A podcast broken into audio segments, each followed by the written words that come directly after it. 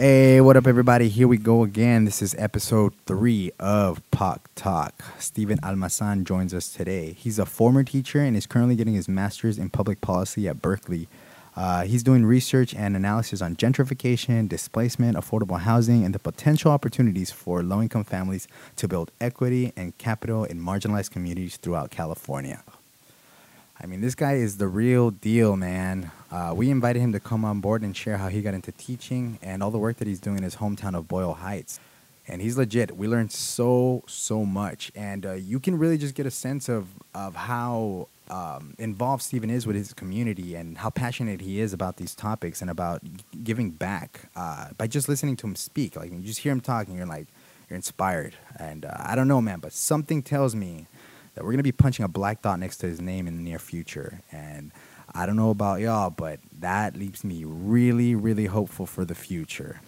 Anyway, I think you're really going to enjoy this episode. And make sure to follow Steven on all his channels and hit us up if you have any questions. Um, and again, thank you so much for joining us. Thank you for supporting us uh, uh, and for giving us another hour of your day to hop on board and learn with us. So thank you for the likes, thank you for the shares. Uh, make sure to subscribe to us on iTunes or Google Play, and make sure to rate us uh, five stars because that's what's gonna uh, give us exposure, and that's what's gonna keep us coming back. Uh, so please do, and if you already did, thank you, thank you. Anyway, uh, here we go. This is episode three of POC Talk.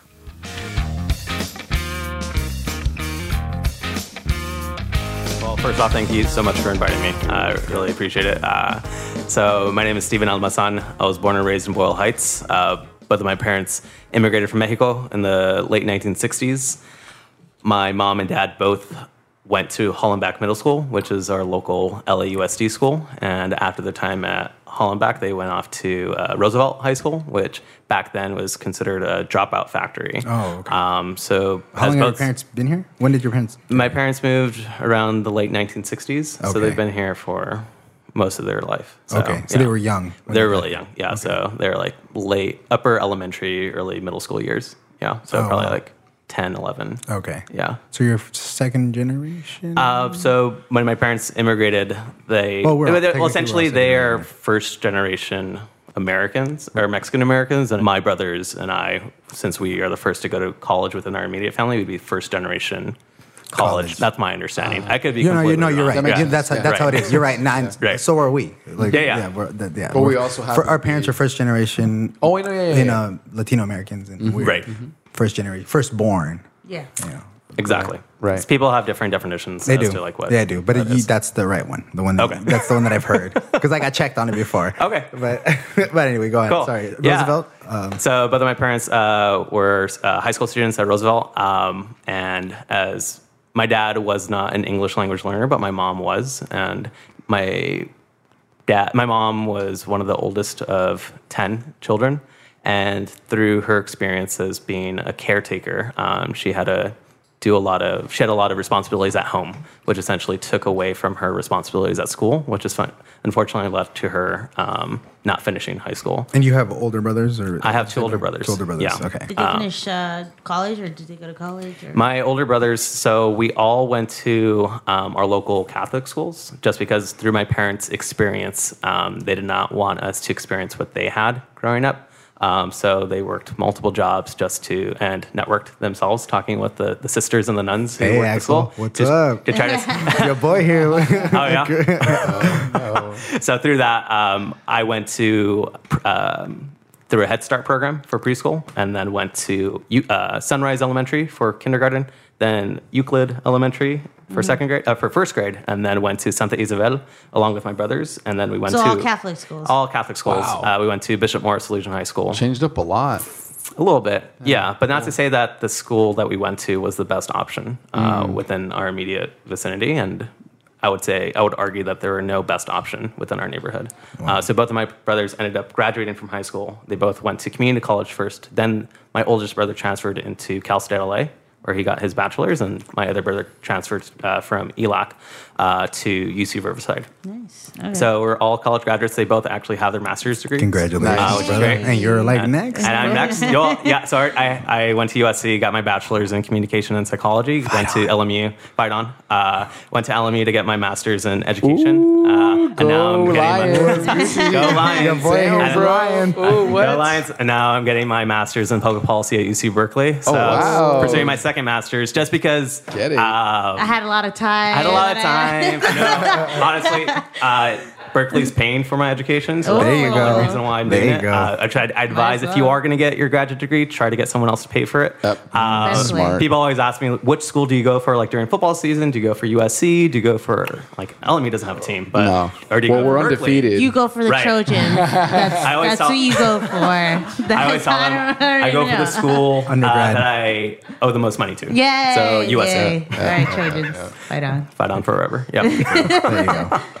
Yeah. So that's me in a nutshell. Um, but yeah, I just very lucky and very privileged to be uh, to have the opportunity to go to college and have that opportunity in front of me, knowing that my parents had a struggle, seeing my brothers struggle with college applications, not knowing that scholarships were available. So even though I was a first generation college graduate, understanding that the fact that I was the youngest of three, ha- I had that layer of privilege to learn from their mistakes and also from their successes to know what to do, but more importantly, what not to do. Right. Um, so, and I always recognize that, and I always tell my They as- help you. They help you along the way. Right. That's awesome. exactly. And, uh, it, it's kind of hard when you do it alone, man. We've never Yeah. done it before. Got to transfer out of a out of a JC. Oh my god, Right. that shit it's the worst because your is. parents have no clue. Your parents what's have going no idea, man. I They're was just going to yeah. school. They're like, Mijo, did you get all that stuff done? uh, Yeah, Yeah. yeah, I, th- Yeah, mom. I totally. think so. Yeah, I signed up for all my classes. FAFSA? man. FAFSA done. Oh shit, FAFSA. Totally. Oh shit, it's due tomorrow. right. Yep. Right. You guys remember uh, that shit? Uh, yes, I I remember. don't, I, don't, I don't miss those days. Well, do you have to fill out a FAFSA now? Uh, yeah, I do. So, as a graduate student, There you tidbit, you have to fill out your FAFSA still. I mean, even if you. Do you still get free money? Like from FAFSA, like the Pell Grants and all Uh, that? so Pell Grants are not eligible. Uh, grad students aren't eligible for Pell Grants. Oh. I know it's unfortunate. Um, That's like the one everyone gets. yeah, if you fall under a certain like Right, uh, yeah. threshold in terms Yeah. of income, but it's a it's a good way to uh, pay off most of your or a good chunk of your tuition. Um, but you know, you still have to fill it out just for the school's purposes. Yeah, That's good. That's cool. yeah. Definitely. Wait, what did you do in, at SC? What did you do for? What did I do? undergrad? Um, I majored in psych- I double majored in psychology and communication. How, how'd you get into teaching? Where, where, how did, Yeah. Tell us, tell us that story. Yeah, so when I was a freshman at USC, I took an American Studies course called uh, Race and Class in Los Angeles. I took that. Oh, that was a GE. That was a GE. in Everyone there. had taken That's right. American Studies 101. American Studies along with Writing 101. Yep. What? Uh, Yeah. Uh, so through that class, uh, looked at the different inequities that exists and uh, that existed and Who'd currently have? exist. Uh, Dr. George Sanchez. Oh yeah, he's Yep. he, he, He's the G, yeah. He taught it the semester before Oh, I got to SC, Nice. so I didn't have him. Yeah, so it was it was a pretty uh, transformational class just through my lens as an 18 year old kid from Boyle Heights, Did you not guys, knowing. Did you guys watch um, Quinceañera? Is it Quinceañera? I don't. I is don't that, think is that so. what it's called? You know what I'm talking about, though, right? Mhm, I do, but What- I don't is that what it's called? that. Quinceañera? I don't. I don't remember. Well, you know what I'm talking about. I know what you're talking about. The one- one with the pregnant 15 Yes, year olds? yes, okay, I know. yes. It is quinceañera. Is that what it- yeah, yeah, Maybe we did watch it. I think we saw that. I think I saw that. Of course, it's a pregnant. bitch. hey man, that's a really big movie, dude. That's a really popular movie. What's It it? is. What's it called? Quinceañera. Quinceañera. I'm pretty sure it's Because Quinceañera. it's it's based on Does her it have the having song? her, fif- her 15. Quinceañera. What It's is a- it? that song is in the movie actually, and it's about it's What, about it a to be. yeah, like it's about yeah, it's about a 15 year old who gets pregnant before her quinceañera. Yeah. and then but she doesn't. And she then the never, struggles she never, behind. Yes, and Does she struggles still and have she the has- party? And she has, and they're dealing with gentrification because they live in Echo Park. Whoa. Yeah. That's I a watched this. that's a nice Damn. tie-in. Yeah, it was crazy because they, live in Echo Park, and then it's a lot of like all white people that are Mm-hmm. moving in, and and then I then she has a gay brother, so there's that. Oh, there's that element into Oh. it, and her gay brother is dealing with the with the is is like messing around with the white people that are gentrifying. her. It's a, Oh, it's no. a crazy movie. Yeah, yeah, and then and then and Was it then- sad? Hell no, I was embarrassed of watching that movie Oh. because we're in a room and it's like uh, like all these like kids that aren't from LA, and they're just And they're like, tri- And then, like, they- oh, they, they think Hey, it's so like, so like, so like, this is how like 15 year old Latinas are. Yeah, like, yeah, I was, yeah. ah, it's too much. Racing class in Los Angeles. Formative part of the class. I, hey, I heard George Sanchez is doing awesome things, man. He's- he's he does research on everything. Yeah, he's yeah, good. he's a good guy. Uh, so George Sanchez, he, the whole class focused on the inequities that exist in LA. So in terms of education, housing, urban development, transportation, environmental health, and there was a whole month that focused on Boyle Heights. Oh, and at, wow. that, at that Oh, point, wow. I mean, being born and raised there, knowing that, growing up, walking to school with my mom. Having her hold my hand while going from my house to Santa Isabel, realizing like one, like I don't want to walk with my mom to school. It's, But you it's have kind of to. I have to because she's being protective. At the time, I didn't realize that she was being protective. In the 90s, Boyle Heights was known as the gang capital of the U.S. Wow. And I would notice a lot of different things on the streets in terms of taggings, in terms of different.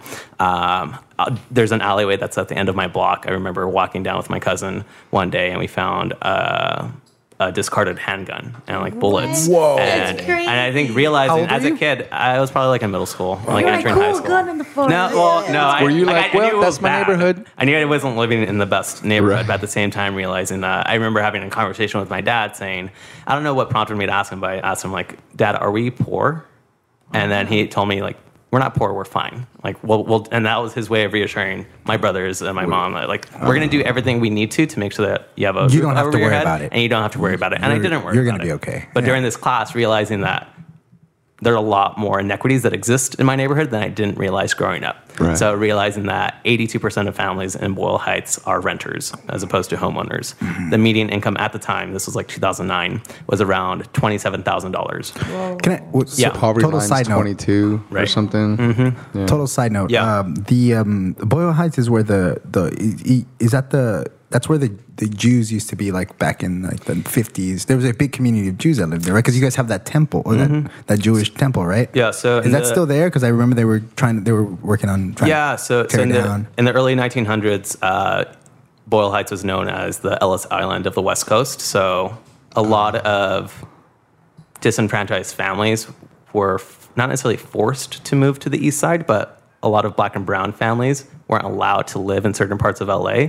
So in a way, they were forced to move to live anywhere Like east of the river. yeah. So that Wow. that is part of the reason why there's a lot of Latinos in the neighborhood, as well as the influx of immigration from like the 1900s, uh, like the ne- uh, post 1930s onwards. But there, the neighborhood was very diverse in terms of Jewish Americans, uh, African Americans, uh, Japanese Americans, German, Russian, you name it. Um, it was the most diverse neighborhood in the entire U.S. at one point. So I, I have a question. When Yeah. you say weren't allowed to live in other parts of LA, like how did that look like? Was it was it like a very covert thing that they were just kind of pushed out because it was too expensive, or was it like a very overt like get no, you can't? This is like It was very explicit. No so there were housing covenants either mandated by the state or by the federal government that said if you are color of if you are not Anglo can't buy my house. American, you cannot live here. So if and they, they would specify if you are black, if you are they didn't use Latino at the time, I believe. I mean, there's uh, the U.S. Census Bureau was still trying to figure out how to name someone from Mexico. So they would I think they would say Mexicans or Right. so it'd be very explicit as to who can live in certain parts of LA. And one thing that I learned in the class, or one of the many things that I learned in the class, is that obviously LA is known for its freeways system. Originally, the freeways were created for people of affluent neighborhoods to Right. go from one part of town to the other without Without actually having exiting. to go through the. Right. So they would. So the freeways would. I mean, the, it, it exists right now, but back then there used to be no exits, so people would go from one side of town to the other without So you- actually having to see the people living in quote unquote or experience the low income any of neighborhoods. that. Wow. Right. Wow. And over time, obviously, that, obviously that's changed, and especially in uh, Boyle Heights, where the East LA interchange is, which is the Oh, yeah, most everything. congested, the most five, mixed. the ten, the sixty. Everywhere, man. I mean, yeah. Tens of thousands of families were displaced uh, when that was created. Um, Oh, and so Boyle Heights has historically been neglected and it's historically been overlooked by the city of LA. And only until recently has there been investments into the neighborhood. Um, so through this class, I started realizing that I need to do something about this, and I wanted to know more. And another statistic that I learned is that less than 5% of families living in Boyle Heights have a college degree. Whoa. There are about 95,000 people living in Boyle Heights. Boyle Heights is its own city, honestly. Wow. You guys have a mayor? Excuse me. You just have a mayor, right? Not at all. No, you don't. No, no, no. So it, I, I say it, it, it should be. It's, it, it seems like it has its. Own, it, it is its own city, but it's a neighborhood within LA. So Boyle Heights is uh, one of 98 neighborhoods, I think, in Los Angeles. So it's It's a huge city. East, uh, East LA though, right? Not at all. No? No. Oh, really? So Is it there are like an- debates around this, uh, but I've and I've talked about this issue. It's not even an issue, but people claiming what is East LA and what's not East LA. So East LA is east of Indiana Street, Oh, so it's and so East it's LA is an unincorporated the- part of Los Angeles County, and Boyle Heights is part of LA City. Oh. So I would consider the east side anywhere east of the LA River. How funny! So Boyle Heights is the end of LA, and then the beginning of, or not the beginning, Yeah. but yeah. In a way, yeah, that's right. Oh, that's so that's right. Because you always think whatever's west of the LA River, or you know what I mean? East of the LA. River. I'm sorry, yeah. That's when, yeah. As soon as you cross that bridge. Yeah, bridge, you're like, oh, yeah, that East- bridge. East then Los. okay, we're in East Los. Interesting. Boom, Soto Street, Yeah, right? Yeah, it's Yeah. true. But I love Soto that's Street. interesting. Yep. That's so interesting. So would Yeah, you they got consider Guisados Soto, there. like anything in the Soto uh, Soto Street area, like more downtown, like that's No, not necessarily. So Salesian, my uh, alma mater, uh, high school, uh, that's located off of uh, Soto. Go uh, Mustangs. Soto and, and Whittier. Where? Oh, go Mustangs. Go yeah. Mustangs, Go yeah. Mustangs. Uh, so that's still. I had homies from Salesian. do you? Where, where'd you go to high school? I went to Loyola, oh, I Loyola should, High School. funny story. I should I should have gone to Loyola, or people encouraged me to go go to Loyola, but my older what my older brothers went to Salesian. Oh, and then it And- became a family. Th- I f- yeah. No, not even that. I mean, it was cheaper if everyone went to Yeah. the same school. They Yeah. had like brother scholarships, Yeah, like all do. these they different help. They help you out, which is pretty smart Yeah, on they do. end. They keep the families together. Yeah. But in eighth grade, I actually had a teacher. His name's uh, Mr. Avila. Uh, Wait a minute. Whoa. Anyway, What? sorry. Keep no, no, no, no worries. He Sounds was. familiar. I was deciding between Loyola and Salesian, and then he sat me down and he was like, "Steven, do you want to be a big fish in a small pond, or do you want to be a small pond, a small fish in a big pond?" Whoa. I was like, "I don't True. know what that means, but I have to go to Salesian. I, I didn't have a I'm gonna go to choice, Salesian. but like now I understand what he meant. Yeah, uh, it's because true. obviously Loyola is a, a great school. I mean, it's, Yeah. a, it's a feeder school into USC and all these Yeah. other great Yeah. uh, universities. So essentially, stand out and Yeah. do what Yeah. you can. But thinking back uh, on it now, it's there is a higher likelihood of me being in a bigger pond. I mean, honestly, I love my time at Salesian, and I, my identity is attributed because of the Yeah, teachers that I had from definitely. the school, and I thank God every day that I was part of that that. Uh, community and a lot of the teachers from Salesian reflected the community, so a lot of them were from the neighborhood. See, that's- So- that's and those are things that That's- that's are really cool. soft skills and are part of your like quote unquote like out of your curriculum that matter more, I would say, than like the academics.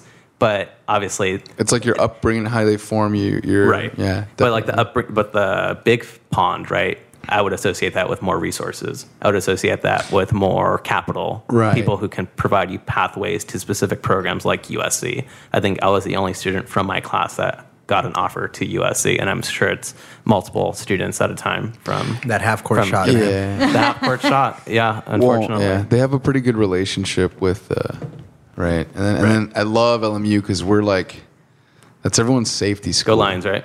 Yeah, I Go love it. Well, I, I, I that was my first choice. Yeah. But like, it's everyone's safety school because since it's like so closely tied, they they like accept everyone who like applies, like regardless of your grades. Or that's why it's our safety. Yeah. USC hire. Uh, Let, let- uh, let me put it to you this way. every- everybody. LMU no, does. LMU. Let me put it to you this way: LMU will accept a kid that has really low scores and really low GPA just because he's from Loyola over someone that works way harder from another school. Like, like people won't get an LMU, and then they're like, "What the hell? My scores are this." It's like, yeah, but I went to Loyola High School, and like we're like this with LMU. So sorry, I'm, I'm sure there's a lot more that goes into like the application Of itself, but I think but uh, that's how, that was our mentality, right, which kind of right. sucked because I personally loved LMU, and I was like, right as you should. It's a Yeah, it's an amazing so, school. So I took advantage and like I was like, fuck it, I'll just try to get as much money as possible since it's the safest. and I did, and I got I got I got a ton of money. So I was like, well, they worked good. out for me. Yeah. How did you get into teaching? Sorry. It's all good. this, this is how this is how this it this is this is what happens. man. So after class one day, I asked Dr. Sanchez if I could learn more about Boyle Heights because that chapter had ended or that part of the class had ended. So I remember he, either him or one of the teaching assistants recommended that I watch this documentary called Waiting for, Waiting for Superman, which is a 2009 documentary around uh, Oh. quote unquote education reform, education system in the U.S. And the film itself focused on Boyle Heights and it focused on my parents' high school It focused on Roosevelt as That's being a school. Oh. dropout factory. Oh, wow. So the fact that my mom dropped out of school and seeing that the statistics back then is that if you enter LAUSD as a ninth grade student, less than half of this class will graduate from high school. So the percentage was 50% of students will graduate from school. And that was the case in my own household my entire life with my, with my mom and dad. So realizing that that, that spoke to me. That- and, that and in the film, home, I saw literally. the streets that I walked going to school with my mom. I saw the, I didn't even mention this uh, growing up, but at the end of my block, there used to be a tortilla factory. And the only reason, one of the many reasons why I liked going to school is that when I'd wake up, I'd walk past tor- the tortilla factory and I'd smell the tortillas that were freshly made like at 6.30 in the My morning. So I'd like, s- I, I just said like the, the, the, like the nice corn tortillas that would be like, I would associate tortillas with school and school with tortillas. And I was a chunky kid, so like I'd always eat like two tortillas for each taco, like that type of my love. Uh, but then when I uh, when I was in high school, it had shut down. And in the film, it was highlighted, not for the tortillas, but for being the number one middle school in all of LA County. So it turned into a KIPP school. So at that moment, realizing that And, my and parents KIPP, didn't- and, and can you tell us yeah, what KIPP so is for the people is that, that a, know? is a public charter network. Uh, so ch- charter network, a school of, uh, of networks. So essentially, it serves. It's an alternative option for families living in areas like Los Angeles, um, where if they don't want to send their kids to their local traditional public middle school, like in the context of, of Boyle Heights, if the immediate school for my family is Hollenbeck Middle School. If that option, if KIPP was available when I was growing up, my mom would apply a simple application, just name, phone number, and just a few more uh, demographic details, and you have an option to go to this charter school. So charter schools are an alternative to um, LAUSD schools. So LA, LA itself has become the, one of the most popular cities in terms of having the number of charter schools available to families. Yeah. So charter schools are public schools. Um, they are nonprofit schools. Um, so essentially, anyone can apply and anyone can get in. The only reason why students may not get into the school is if there's an ex if there's an excess number of students who apply to the school. Let's say there's 100 seats, uh, 101 families apply. That means there has to be a lottery, and that's what the the documentary talked about as well. What is a charter school? What are what is the system? So essentially, if there's more if there are more people than than seats then there's this lottery system. And KIPP itself is a very uh, it's a very successful charter network. I'd say it produces a high number of high achieving schools. So that KIPP school at the end of my block is not only a state recognized school but it's also a nationally recognized school. So it's a recent blue ribbon award winning which means that the majority of its students are exceeding uh, the standards in the state. Um, charter schools just have more flexibility when it comes with funding. Charter schools have more flexibility when it comes to uh, their curriculum. There's a lot more, And they're growing, right? and they're growing. Yeah, slowly growing. Um, Is that a good thing or a bad thing? charter schools, I'd say, as a former teacher, uh, so through that film, realizing that education is a pathway out of poverty, I wanted to become, I wanted to go into education. So I became a student organizer, did a lot of activism in terms of advocating for specific policies that would support students from low income backgrounds through uh, the school district. And I worked for Teach for America on campus as a campus recruiter, and they provided me a pathway to become a teacher. Uh, so I applied to the program. I taught for a year with LAUSD in Koreatown, and then I transitioned over to Boyle Heights in East LA to teach as a special education teacher with KIPP. Okay. Um, okay. So, okay. So you ended up teaching for KIPP. I ended up teaching for KIPP, so that was full circle. No, did you go? Did you go through different? Uh, did you did you consider other other systems, other other charter systems, or did I did. So I applied to KIPP. I applied to another charter network called Camino Nuevo. um, I Mm, think I applied to another charter network called uh, Puck. Um, and you just yeah, like the tortilla smell. I like the tortilla smell, uh, but I also believed in the mission of the school leader. I believed in supporting students that reflected my parents, um, realizing that the students that I worked with and that I served were a reflection of my parents, and a lot of the families and the, and the parents that were within our schools. I could resonate and I can connect with them, and knowing that it was much more meaningful for, for me to work with students from uh, Boyle Heights and East LA was much more powerful and much more significant than any salary or any other incentive to work anywhere else. Nice. Um, so it was. I would. I still consider it the most important job in the world, being a teacher. Uh, there's nothing more important on my resume than showing that I taught kids how to read. that is the, that is a privilege of mine. What grade did you teach? I taught between kindergarten to seventh grade. Oh, you did. So I was- it- and then was this the special ed kids or no? It was students with special education. Um, so students with different learning disabilities. So students with different auditory challenges, students who may have a specific learning disability, students with autism, students with um, behavioral uh, challenges. It it really varied in terms of what needs that the that the students had. But I served as their I, I viewed myself as their advocate, and I would work directly with their general education teachers, and I would support their parents. I would provide support systems for them to succeed in the classrooms, and I essentially was their biggest uh, fan and their biggest supporter uh, at the school, along with obviously our, our school leader and, and with their parents and with their teachers, but. Oftentimes I wasn't seen as, uh, as as a teacher because I didn't have my own classroom, but I was someone who would pull out students from the classroom to support them in small group intervention, and I would push in, which means I would go inside of classrooms to be like a co-teacher or just do small groups within the classroom. So I wouldn't work with students just in special education, but I would work with all students who just needed additional help. Was it just you, or did you have a TA, or did you have somebody that helped you? I do kept. that? Um, I had a team, so it was myself and uh, someone else who was on the special education team, um, and I worked directly with twelve general education teachers. Wow. So it ranged from teachers who were in kindergarten all the way to teachers who were up to seventh grade. Got it. Um, so it was a lot, and it was it was probably the most humbling experience I've ever had in my life. And if I have the chance to, I'd love to go back into the classroom. Um, but I think it's the most important job in the world. You see a different side of your town.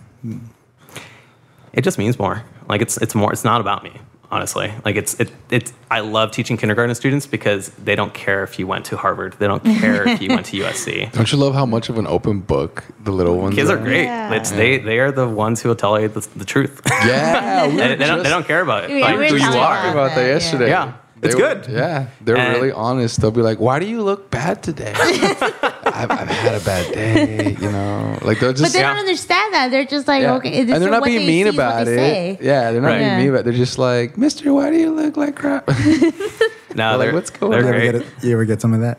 Uh, they could just Sometimes, tell, yeah. right? They could they, just they, tell. notice the small things. Like Yeah. I, I remember when I one day I, I, I bought new shoes, and my students noticed like, Mister, how come you're not wearing your crappy shoes? and it's like because I got new shoes.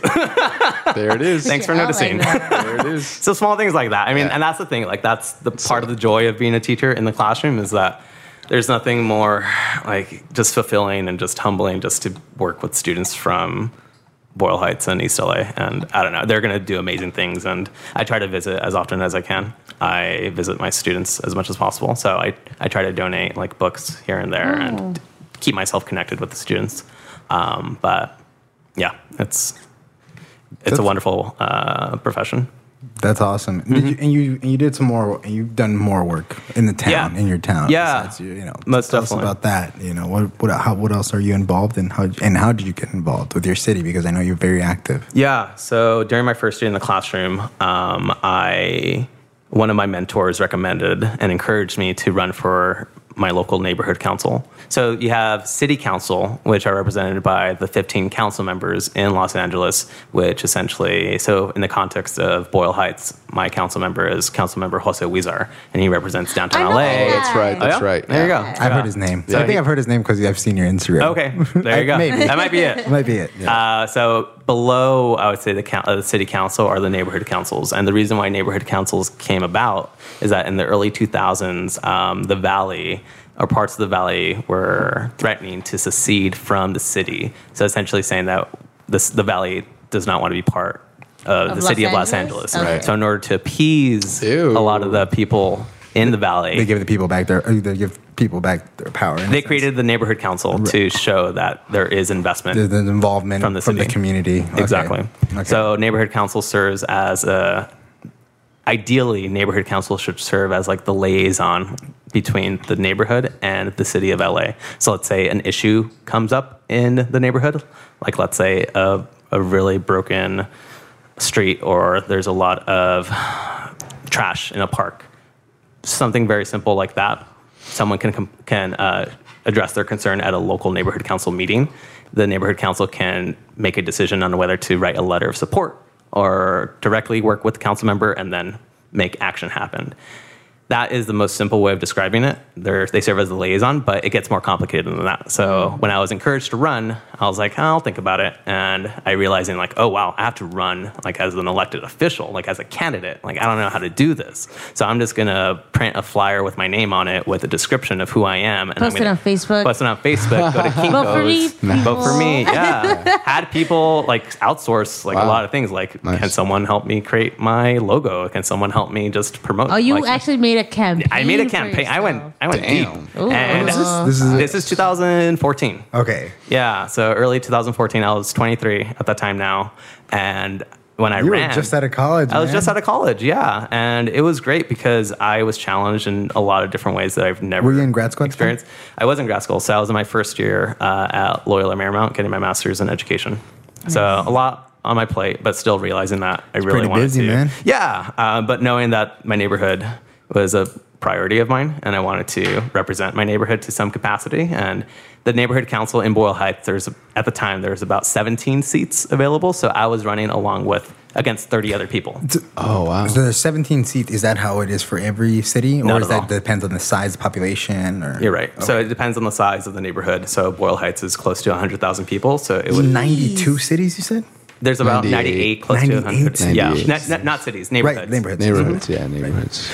Uh, so I wonder was- if we have one because we, I mean, We, We do. do, that. we do. we Leimert do. Park. Leimert Park, yeah. You Yeah. definitely do. We do. Okay. Yep. So you see them? You should get involved. Yeah, I'll send you an, uh, a link. Maybe we will. Yeah. Yeah. You, oh my Wait, God. does USC have one like University Park? Nah, I don't know if it's No. University Park, but I, they do have a surrounding neighborhood council. Yeah, USC is part of ah. the nine. That part Well, of the St. Agnes one. There's like that's there's like Leimert oh, Park, we- Family of yeah, five schools. Jefferson Park. yeah. over there. We, we have we have our own council member. I mean, I don't know who it is, but one LA is involved with it. Okay, yeah. And I'm- I'm because you get, you would be Adams district. yeah, the exactly. Adams, whatever, the hell that neighborhood is, that's that's what. West Oh, that makes would sense be. because it was just it wasn't until just recently that we started seeing those little those those, Yeah. those signs Yeah, that little- say like yeah, vote Leimert for Park. this. Or, no, no, just the signs that, in the that city, like history, this. the- historic area. yeah, historic like Adams, and- District yeah, or exactly. Jefferson Park or oh. Leimert Park. Those are new. Those are they have, those haven't been around forever. Like it, they're like streets and They make me feel no, no. What the city is historic. The town is historic because the because the because a lot of the buildings there have a bit are old. That's why The- Right. a lot of the houses there have like Victorian houses from mm. like the yeah, yeah, whatever. there's a whole historical society Yeah. that makes keeps and people that don't check. know. People don't know in our area. Like they just think like, oh, we just live, been living here for like twenty years. Like is they don't know what's before that. Mm. so you deal with all these people. So when I ran, uh, I handed out all these flyers the day of the election, and then luckily I received the second highest number or the third highest number of votes. so it was crazy. you're- It was awesome. So you- oh, what? So I won along with like 16 other people, which is great, and it was really unique. How because how was the or the were they all in your age range? no, not at all. So They're I was the like way older? Oh, in, nice. the, in, the, Yes. neighbor, in the neighborhood council at the time. How so was that experience? It was like being a first year teacher in a historic Of school. course. So being very mm. having to earn my credibility, and I don't question it. I think it's true. It's and like, and how long who- how long do you serve for? How long? It's a two year term. I mean, for most neighborhood councils, it's a two year term. So I served from 2014. Do, do most Can you people serve again? Can do, you run again? do most people stick around for the two years? Do you see a lot of people fall out? Great question. So I would say the majority of people in Boyle Heights uh, neighborhood council stick on uh, as a as a as a neighborhood council member. However, there are people who drop off like any other organization. Because Um, there's, there's no compensation, right? There's no compensation. It's all free. It's all volunteer Yeah. work. Um, So it's out of our own uh, time and our own dedication. So it's tough, um, but it's a commitment that we all made um, when we first uh, ran and signed up for. Um, but through my experience, uh, we had different committees, and one of the committees that really resonated with me was the outreach committee, which essentially did a lot of the civic engagement and the outreach for the immediate community of Boyle Heights to let them know about services and about, about city services, about community events, and there was another committee known as the planning the planning and land use committee, which dealt with a lot of developments. And that Okay. is when a lot of the issues of displacement and gentrification stir- first started bec- coming into light, I guess. So when I, So you were there. You saw it. You saw it. I mean, I was at the there, be- beginning of like, it. Were there signs? define signs. like like I literal when signs. when did you realize it? When was it like okay, this might be start becoming up? Well, anyway, go keep going. Yeah, no, We'll- we'll no, no. there. I think the I, my first glimpse into the changes of the neighborhood came through these developments through the Policy and Land Use Committee. So outside of the neighborhood council, there would be developers who are mandated to host community meetings to essentially show the community Yeah. where like this development is going to uh-huh. exist. So We're coming not- in and doing whatever. Do Exactly. They, is, there, is there an is there an application process to? Yeah, so there's a there's a land use application that needs to be filled out by Okay. a developer, and there has to be multiple. There's, what there, the there are a lot of steps that have to be taken in order to be considered through the city council, and then developers, the successful developers who end up becoming, um, who end up building their development, have to go, should go through their local neighborhood council, so that the neighborhood council can serve as a their stamp of approval or their stamp of we don't agree with this development. Okay. I would ask you, like for example, if if the neighborhood council didn't agree with the development, we would ask the developers to reconsider certain options or certain uh, ways that they presented themselves. And oftentimes developers would listen and say, okay, this is how we're going to go back to the drawing board. Sometimes developers would say, we're just going to run with it because this is what we need to do as part of our mandated. Right. And, and what constitutes as a development? Like, can I if I buy Yeah. if I have if I buy this house and I want to build something, I want to build another house. Is that considered a development? Uh, in the context of the neighborhood council, that would be a different type of. So when I say development, I consider like. It's like uh, commercial development. Commercial. so like commercial development, so like businesses. What about uh, housing? Housing How- development. Housing developments are it's true, but like I would say it's diff- it's a different application or it's, It's a different process once you improve your own house, I guess, or like add on. There has to be other. Means So it has to be it. for for commercial purposes. But let's say So you- commercial you wanna- purposes or for housing purposes, so like Right. affordable housing units, Right, Or a mixed use complex which has both businesses and um, residential. Development, Residential development development. also usually doesn't it usually imply like from the ground up? when when you think when I think when I think of a developer, I think of in the, through the context of like let's say an affordable housing developer. So there are organizations like Mercy Housing, Abode Communities, uh, Community Friends. Um, all these developers are their function is to create affordable housing units. So, for example, there is a development uh, on First Street in Lorena, which is meant to be for low income residential housing for formerly or chronically homeless individuals. And that is spearheaded by a developer. So that development itself, you're right, it's from the ground up. There's, it's a, it, oftentimes it could be flat, flat land. There's nothing there. It might be a parking lot. It might just be not in use. Mm-hmm. There are multiple pieces of land throughout Boyle Heights that are owned by, let's say, Metro. They own it, but they haven't used it because they're going to sell it to a developer. So they have to ah. sell the process. They don't sell the process, but they sell the idea to developers who want to create this development. Mm. so, right. in a way, it is from the ground up. In a way, it is like anything that is from. If you create it from new, that's development as well. So, you're, you're all right. So it could be a small like so it could be this duplex.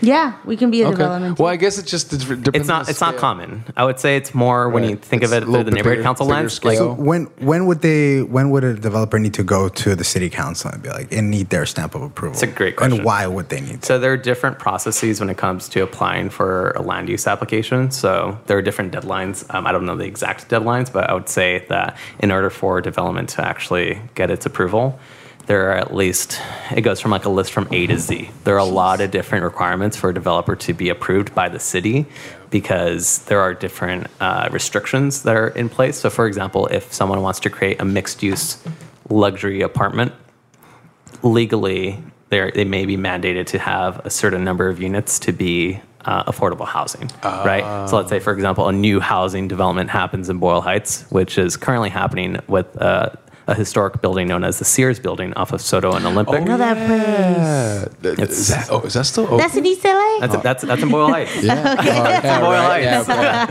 yeah. That's in Boyle Heights. It's Heights. close to like Alameda, right? Or it's just like in yeah, that in that close, in that um close, close to that area. in that like industrial type of yeah, it's right there. Yeah, I remember So that development, it's still in the process of P- of of act, not necessarily getting approved, but the developers are still preparing to develop in that land because I'm sure developers. So they want have- to tear that down? Excuse me. They want to tear that building down. Well, that's No, the point. so- they have to get a license for that, no, right? but it's, Because- it's- what's their goal? They're trying to tear that down. So the goal. what do they So wanna from do with it? my so when I first joined the neighborhood council, one of the first meetings that I went to was for the Sears development, and that was my first lens into changes are to come, are planning to come into the neighborhood because the Sears development it's considered a historic landmark. Yeah. it's a beautiful building. Yeah. Um, so the developers decided we're not, they're not, they can't tear it down, and they're Oh. not. So they're just going to build on top of it. They're going to gut out the building, and they're going to create all these amenities. Think of it the as kind of like a Grove or like the Americana. Yeah. It's going to be that type remodeling of, like yeah design. yeah. Oh wow. So you can tell that the apartments, the the units that will be available, they're going to be far above the median income Oh, yeah. of Very the much so. threshold of the people living in Boyle Heights, which is the, one of the first signs of saying like this is not for the Oh, community right. of Boyle Heights because the typical or the median income of families in Boyle Heights is around thirty four thousand dollars. If the apartment complex, whatever it, however many units is going to be, the median price of a one bedroom apartment in LA right now is about uh, two thousand dollars. What? I guarantee you that, and if I we look agree at through with the lens of Yeah. of Boyle Heights in terms of the median income, the typical recommended amount that someone should spend on their uh, rental uh, for for uh, monthly rent is around twenty seven to twenty eight percent of your own monthly income. Correct. Yeah. So that means if you are making thirty four thousand dollars a year, obviously after taxes, it's a little bit less, far less than that. Let's say, for example, you have thirty four thousand dollars. What is that? You said 24%? It's around 27%. So that means 27%. uh, Yeah, twen- 27% of that it'd is around ni- like nine, $9,500. Yeah, 900. And then for the month, it's going to be around close to $800. Eight hundred bucks, seven hundred and sixty-five dollars. Right. Jesus. So you would assume that a family wouldn't be able to afford a place like uh, a, new apartment complex, a one bedroom apartment For two grand? in Boyle Heights for two grand, if that's the if that's the proposed Right. price, because it's very possible that these Right. units can be And for that's much not higher. and that's not uncommon. right At and all.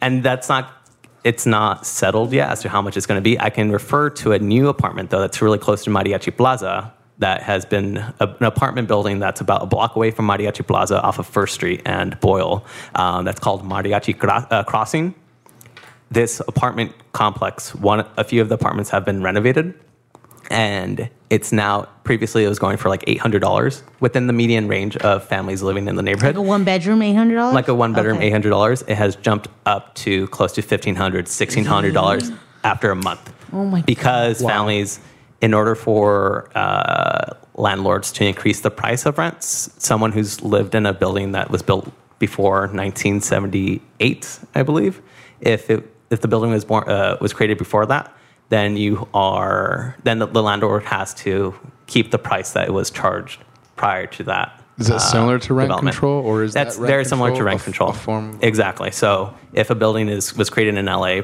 I, I believe it's 1978. If it, if a building was created after 1978, the landlord can Charge whatever. can charge whatever they want. But if it was Wow. created before that year, then that means that a landlord can't charge more than three percent every year Oh, if you continue living there. Right. But there are certain tactics that landlords can use to push people away from Mm-hmm. the apartment. So, for example, landlords can choose not to to address certain issues in the apartment. They can Hey. they can they can choose not to Mm. fix certain. Uh, like I don't know, like the floors or like uh, a pipe or yeah, yeah, toilet. They have So So remove small- carpet. Jackie's Jackie's mom's apartment hasn't. She's had her a carpet for twenty years. Yeah, and Wow. we've been and we're kind of trying to fight for it, Sure. but it that's the one thing. It's just a lot of there's a lot of problems. We've been living there for I don't know almost all my life, like more than twenty years And now. she's the And- only family there. Everyone yeah, else is a everybody- student. Everybody, yeah, exactly. And I Hardwood think floors, AC. When they started, they oh. started having the like They're trying to get her out, huh? yeah, and th- that's the funny part because when they started taking out all the families, they actually started offering the other families money. Like, we'll offer you this amount of money if you move out. And a lot of them took it. And a lot of them were like, okay, I'm gonna take this because it can like help me start in another another apartment and then maybe another bigger place or not and, and I don't think it was thinking about like I mean let me get a house, but it was like let me live somewhere else in Right. another It was apartment. it was a short term incentive. It wasn't something and that was going to. My mom was in the long offered run. maybe two, Right. three times. They always do Right. that. Here, take this money, take this money, take this money, and uh, but my mom at that point was like, I can't. I have two girls. I don't. I don't know where to go. Right. I just don't know. And it was So just she didn't take the two grand. no, and Good. she started. Um, she started. Good. She found an organization that that helped people understand what the what their rights were.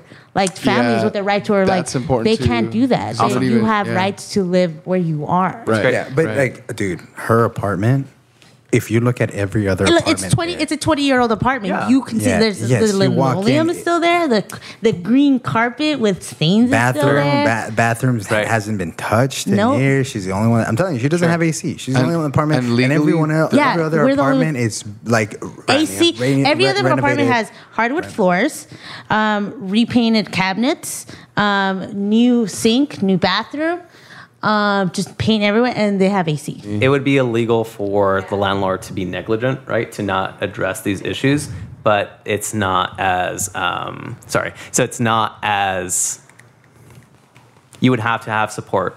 Yeah, legally. You would have to have an Yeah. advocacy advocacy group Yeah. that would actually Yeah, show you these are the steps to take in order to address this landlord's uh, negligence. Yes. Right. Uh, Yes. but so you're right. Uh, but I think it's it's much harder to have that um, addressed when you know the landlord can just do it out of their own Yeah. profit-minded. And I'm sure Yeah. the, the process is long and tedious Right. and annoying and really boring and like Yeah. really hard for people who speak. and and unfortunately, speak English, when you know. when families are offered that three thousand dollars or however much, sometimes families need that money right Yeah, then and there. exactly. And- the, the landlord and the developers they, they know what they're doing they know that it's i mean look at all the signs that are cash for houses i mean Mm-hmm. that's all an that is bs because what they're doing is driving the price to the dirt Right. and, And then just kicking you out and telling you oh you know what you're illegal And I think what happened, I gosh, I remember this in Or whatever 2015 in Boyle Heights. There is an instance where, I mean, there are many signs that say cash for homes, right? Yeah. Like Yeah. a lot of people are There- encouraged Right. to um, essentially sell their homes. And think about it. 82% of families are renters. The 18 other percent are homeowners. Growing up, my parents became homeowners because it was it's a multi-generational home that Right. my dad's uncle was passed down from. So it's a way owning a home is, is, is a way to break down multi-generational poverty. And unfortunately that's not an option for many families because of racist systemic issues and laws that have prevented black and brown families from actually owning a home because they may not have had the opportunity to build credit or they may not have had the opportunity to apply for a loan It's a lot of things that would contribute to someone's inability to become homeowners one day and even for middle class African American families historically in other parts of the US, if they were to purchase a home and had the ability to do so, oftentimes they would have to pay a higher price than their white counterparts. And even if they were to sell their home, it would be undervalued than their white counterparts. So there was a lot of quote unquote like small things that contribute to families not becoming homeowners, and that could very well mean that many of the families in Boyle Heights were prevented from becoming, uh, Right. from breaking down They- they multi could've generational poverty. at some point, but, but there are prevented. systemic issues that exist that are rooted to this day that prevent our families from actually accessing the equity and capital that they need Yeah. to be um, to break down that that poverty. So on top of that, uh, my point being that the 18% of families who are homeowners, they're in a very unique position. A lot of families can have the opportunity if they own their home, they could sell their home for a lot of money right now. It's kind of like winning the lottery. If you were to win the lottery, do you want a million dollars right now, Axel, or do you want ten million dollars ten year, ten years from, or like, wait- or like wait ten years from now? 26 years because you know what? I don't need that much every year. and Right. depend- But that's the thing. Like the Yeah, typical human behavior. I studied psychology at USC. Right. You're mm-hmm. going to accept the money right now. The majority of people, you're going to want it at the moment. And unfortunately, and it's not to the detriment of the people saying, yes, I'm going to sell my home. It's their choice. Some families can go immediately or closer to retirement if they sell their home. And so that's an incentive for them to do so. But I would argue families should not sell their home because Yeah. it's a way to hand down equity. It's a way to hand down capital. It's a way to become, to play the system. You got to be the system in order to yes. fight against the system sometimes. Mm-hmm. Right. But at the same time, you have to break down the system to support other people to become part of that ecosystem. Yeah, and you're grounded at that point. That they can't, they mm-hmm. can't take you out. You that is your That's home, yours. that is Right. your- And I- and I mean, think they can try, but they could try, and there are real estate agents, there are investors who are knocking on people's doors Yeah. right now. My parents have been knocked on. Part of the reason is the identity makeup of Boyle Heights. If you think about it, the history of Boyle Heights is rooted in activism and advocacy. Yeah. So in the late 1960s, we had the Chicano walkouts where students walked out of four local high schools to show their resistance to the inequitable schooling policies that would essentially provide low inadequate resources for our students to succeed in school. Uh, in the late 1980s and the early 1990s, there was resistance from the mothers of East LA, who are primarily from Boyle Heights, that prevented a state prison from being created in the Arts District area. So there are instances where activism has led to positive change many times, and we can go back to the days of Cesar Chavez Yeah, and all the good yeah. stuff. The difference, though, today is that in the late 1980s, when, or even in the Chicano walkouts, there was a role model, there was a leader, and that leader was a teacher named Sal Castro. In the late 1980s, in terms of the, the resistance of the state prison, we, the leader was Gloria Molina, who was previously the assemblywoman of the district. Okay. Today, we need an elected official to step up and show their stance against the changes that are happening that are displacing our families. That's the difference between. That's one of the reasons why there's a lot of resistance because there's a. It's rooted in history. Another reason why is that I believe there's over 50 nonprofits in the Boyle Heights East LA area that are active. Yeah. So I would assume that there's a lot of influence Yeah. from these nonprofit leaders who are not necessarily promoting this idea of resistance, but showing a lot of leadership and having these intense discussions with our youth, And- with a lot of our community members who are showing them what are their rights And what are you justice able keeping, to do. it's keeping them, it's making them stuff like aware that. of what's Yeah. going on. Right. Too, Yeah. so Yeah, like one, one like um huge one, huge Homeboy Industries. They're based out of Boyle they Heights. are. They're huge, and they have huge ties and like connections with the city of LA because LA loves the fact that like it can say it has Homeboy. You and I what think, mean? in addition to Homeboy and the nonprofits, is that the third piece is the fact that Boyle Heights has seen the changes, have seen the changes occur for over 10 to 15 years. If you look at downtown LA as the epicenter, looking first at the northwest of Echo Park and Silver Lake, and we talked about this earlier, but changes happening slowly from Echo Park, Silver Lake, slowly moving to Highland Park, Frogtown, Yeah, Eagle Rock, like and then creeping- creeping over, doing like this weird clockwise motion where now it's approaching the east side of Lincoln Heights, El Sereno, Yeah. Boyle Heights. You can also argue that people have had time to see the changes happening. So Boyle Heights has had time. They have had leadership, and they have had the community and a history of activism and advocacy. Yeah. So through this combination, I've, I've told this to other people, but I feel just through the, the amount of uh, attention that Boyle Heights has received, the nation is watching Boyle Heights right now because it is probably probably the first neighborhood in the country that's actually slowing down the process of gentrification. Wow, that's I don't awesome. I don't I don't necessarily agree with some of the tactics that are used, right? But I would agree Get that the fuck out. Art gallery. You're not allowed in my no, art but you know what? You know White what? lady. Sometimes you have to do that because in affluent neighborhoods, they have all of this money that they can funnel into different connections. And we can only make noise. Yeah. You know what I mean? And so That's- at you some gotta point, disrupt at some some- way. Yeah, at some point you got to put your foot down. And and we haven't even mentioned like how much richness is in art and film and and music coming out of like East Los. Like, dude, the whole like Lowrider, you know what I'm saying? Like, mm. dude, like Whittier. that whole Yeah. dude, that Cheech whole and Chong, vibe. come Dude, that- on. oh, no, yeah, no, you know, and I know it's funny, but that dude, they are on the fucking map. Like, they are huge Yeah. stars, and they put East Los. I'm sorry, they put Boyle Heights and. I want to be East LA, correct here, East yeah, Los, and East Los. yeah. and like you know what I mean. And, and I think the one of the other issues that exists in this narrative of resistance is that the Defend Boyle Heights, the activist groups, and the Boyle Heights Alliance Against Art Washing, another activist groups that's been very vocal against the art galleries, they're not necessarily representative of the entire community. I would argue, though, that the no one in the neighborhood wants to be displaced. No one in the neighborhood wants to get kicked out of their home. No one wants to lose their identity. But I would argue that there are three different, or I'm sure there are more, but there are three different schools of thought when it comes to the changes that are happening in Boyle Heights within the community, just from my own personal anecdotal experience and also from just talking with a lot of people. You have the no group, the group who says, get away from my neighborhood. We're going to kick you out.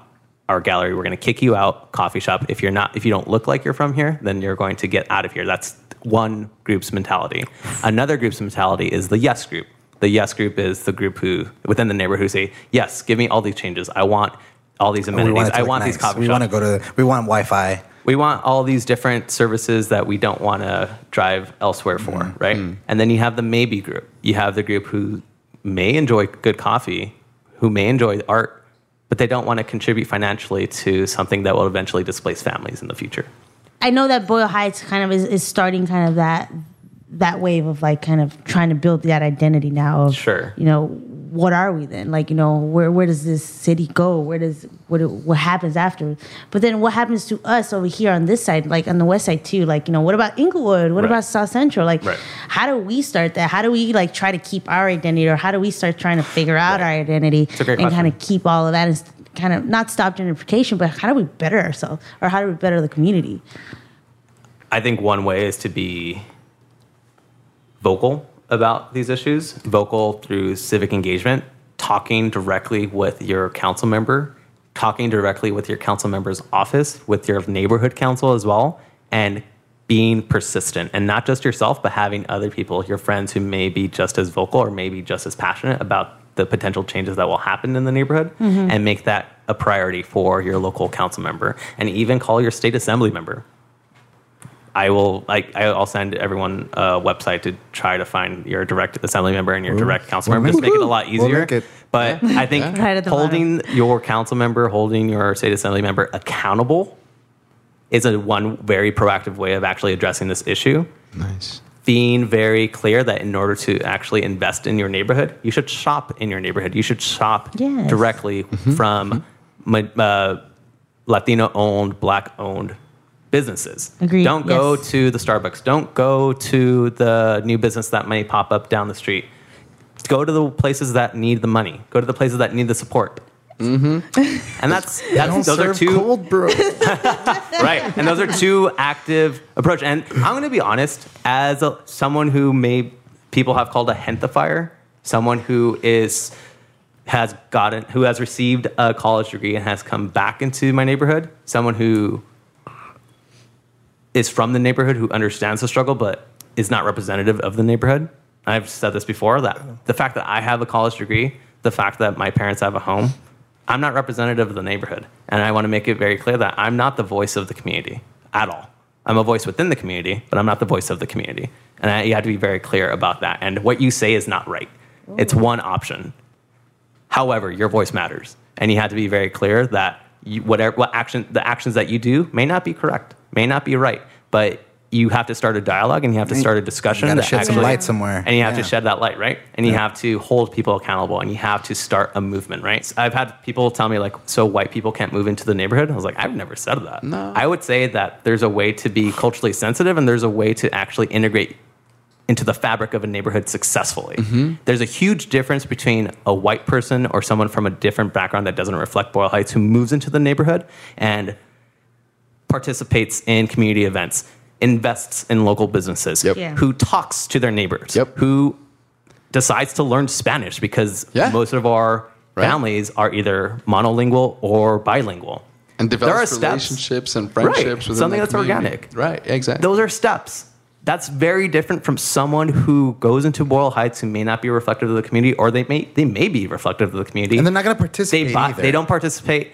They buy a house and they decide to flip a house for a profit. That's a huge difference than someone who wants to become part of a community and develop and What be part about- of It's like you gotta look. Follow the dollar. Follow the where the money goes, and you will find the truth. Yeah. Every time, because it's all driven by profits, and it's like all driven by people that just want, and like, it just sucks. That's how it is. Yeah. That's just how it is. It's like corporate America, like capitalist America. And it's like that's what we have to fight against. We have to fight against all those people trying to take advantage of our communities, like making a profit on us. You know what I mean? But So what's the best way to resist? What do you think is the best way to resist? I mean, said being vocal matters and not being silenced. That's continue to show your voice and step up your voice at local meetings, whether that's at your neighborhood council meeting, whether that's with meetings with your local elected official. But I think going beyond that, those action steps to show resistance, right? There are so many other coffee shops in Boyle Heights that you can go to, right? You don't have to go to the one that opened up. You can go to the one that has been here historically. You can go to the one that is a typical mom and pop Latino owned business, putting your dollar where your mouth is essentially, right? If you support the community and you and you really want to show your investment in the community, do that, right? You could Literally invest. You can Yeah. actually invest if you have the means to, right? And even for people who are considered gentefiers who may have a higher means of contributing more, I would even even push people to contribute their own money if they have the means to, to not sh- shop at s- somewhere else that may cost a lot more money and save it up and donate it. Donate it to a local nonprofit. Volunteer your time at an organization whose mission is to promote affordable housing. Per- donate your time to actually go up and show up to different uh, protests that actually matter that actually go directly and shows your voice and shows your resistance to the systemic issues that exist in the city. And when I say protest and when I say marches, I mean in direct correlation to policies. There has to be a direct action saying, I am here at the city council meeting or I am here in front of an affordable housing development that is being transitioned into a luxury apartment and I'm showing my voice and I'm saying this is not right. This is what I support. We should pr- uh, promote XYZ measure or we should promote XYZ assembly bill. You have to work directly with your local elected official because they are the vehicle of changes. They are the vehicle of change, and you have to promote yourself to be aligned with those vision, that with, with that vision. And I would even argue for people who have a higher means within the neighborhood, donate your money to. There's an organization called the Latino Community Foundation. They're based out of San Francisco, and they donate a lot of money to local nonprofits that are Latino owned. I'm going to donate $500 of my own money to a pot of money to contribute to people who need that money within the neighborhood of Boyle Heights or within Los Angeles. Because as someone who has a college degree and now a master's degree, I know I have the means to. So I'm going to dedicate my own money to address that issue. Some people may not have that option, right? So think of other creative ways to address this issue. But being vocal matters, and you should not stop being vocal. Um, but it's a matter of also being informed too, like being up to date, understanding what your laws are, working with advocacy groups, working directly, and understanding that the news that you receive really dictates how you inform your opinion. So reading up on local newspapers like the LA Times, Yeah. reading up on local newspapers in Boyle Heights, known as the Boyle Heights Beat. There are all a lot of information that you should uh, learn from and not just form your own opinion because your own opinion does not necessarily reflect the opinions of others. You're right. Okay. You're right. And there's a lot more, but honestly, it's And I know we're running Yeah. a little late, so this is the last question, then Sure. we can wrap up. Um, so, so what happens if the, the the resistance is successful? What happens? What happens next? You know, where where? So, if, if you're saying it goes, it's going clockwise. the Where- changes. Yeah, the changes. Where's what's the next? Where where's where where are we hitting next?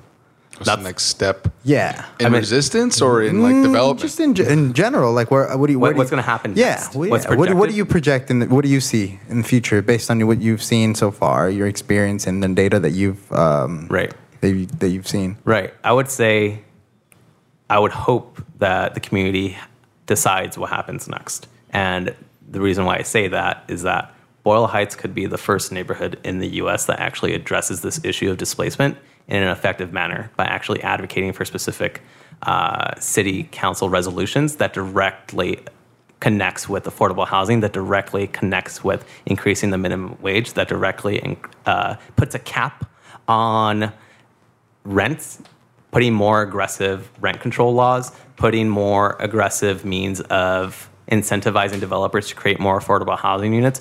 The time is now, right? Like we don't have to just stop and let these changes happen. The narrative typically is changes happen in LA. Just let it happen. Gentrification is a process that always happens. I argue no. That's not going to happen because we can stop it and we can make it our own. The community can own this. But the the thing is, is that Boyle Heights needs to have a collective identity, and all the local nonprofits have to work t- together on a single initiative that actually addresses this. I argue that we can. There can be a group of people, or there can be someone who works directly with all the nonprofits to show them how can we create financial workshops for families who want to learn how to save money or families who want to build equity and capital. There are things that directly address these issues of capitalism. There are issues that directly address displacement. We have to just inform people on the different rights that they have. And I would say, and I would hope that through these different initiatives, that we would have a neighborhood like Boyle Heights that continues to maintain its working class and hopefully higher class Latino identity with the same people living there. the the bigger question is how do we revitalize communities without displacing communities? Mm. And make it development rather than gentrification, right? Right. Like, how do we make it community owned? But I have hope and I have optimism, and it takes leadership at the local level, at the community grassroots level. level but we also need uh, actors and actresses, people at the city council and elected official position to take a stance on this. Is that gonna be you one day? You gonna run for We'll office see. one day? I don't know if I need to, right? Hey, man. There you we, go. We got your stepping back. Woo. You got our vote, brother. It sounds like you might need to. Yeah. Thank you so much. Right. Yeah. Thank you so much that- for having me. I really um, appreciate it. Thanks. Yeah. Yeah. Do we want to? Should we have time? Should we do re- recommendations? We're running a little late. Uh, you, you got a jam? Like in 10 minutes. Yeah, that's fine. Do you want to? Yeah, we usually run this show with with uh, with any recommendation stuff, any medium that you consume that you're consuming, something that's on your mind that you wanna that you wanna talk about. Any plugs, pretty much. Any You know? plugs? Yeah. Uh, sure. You should buy a book called The Color of Law uh, by this author named Richard Rothstein. It dives into the history of, of segregation in the context of the U.S. It's a really good, quick read as to how people have become, or how, how individuals have created equity and capital through homeownership, and how certain individuals in the country, typically black and brown individuals, have been prevented from purchasing or becoming homeowners one day. That's a really good book. Um, another good book I'd recommend is called How to Kill a City. Um, essentially addresses gentrification in four different case studies in New York, San Francisco, uh, New Orleans, and Detroit. So it looks at the different processes and it talks about different phases of gentrification. If you want to put like theories behind it, that's really, it's not it. I don't agree with a lot of what's said in the book itself, but I think it's a good read to understand the context of where gentrification comes from, right? Um, and I think, lastly, read the LA Times. I don't know, read local newspapers. Subscribe. Subscribe. Purchase, yeah, if you have the means to, subscribe and pay. Um, huge supporter. And Anywhere we can follow you. Uh, follow me on Twitter at SC Almazan, A L M A Z A N. Um, and I think that's all I have. I mean, yeah, I have Facebook too, but whatever, whatever you want. Sweet. yeah. All right.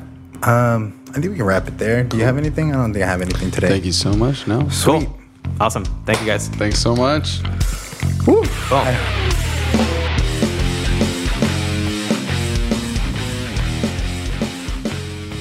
Hey, what's up, guys? If you haven't already done so, subscribe to us on iTunes or wherever you get your podcasts and rate us five stars, please.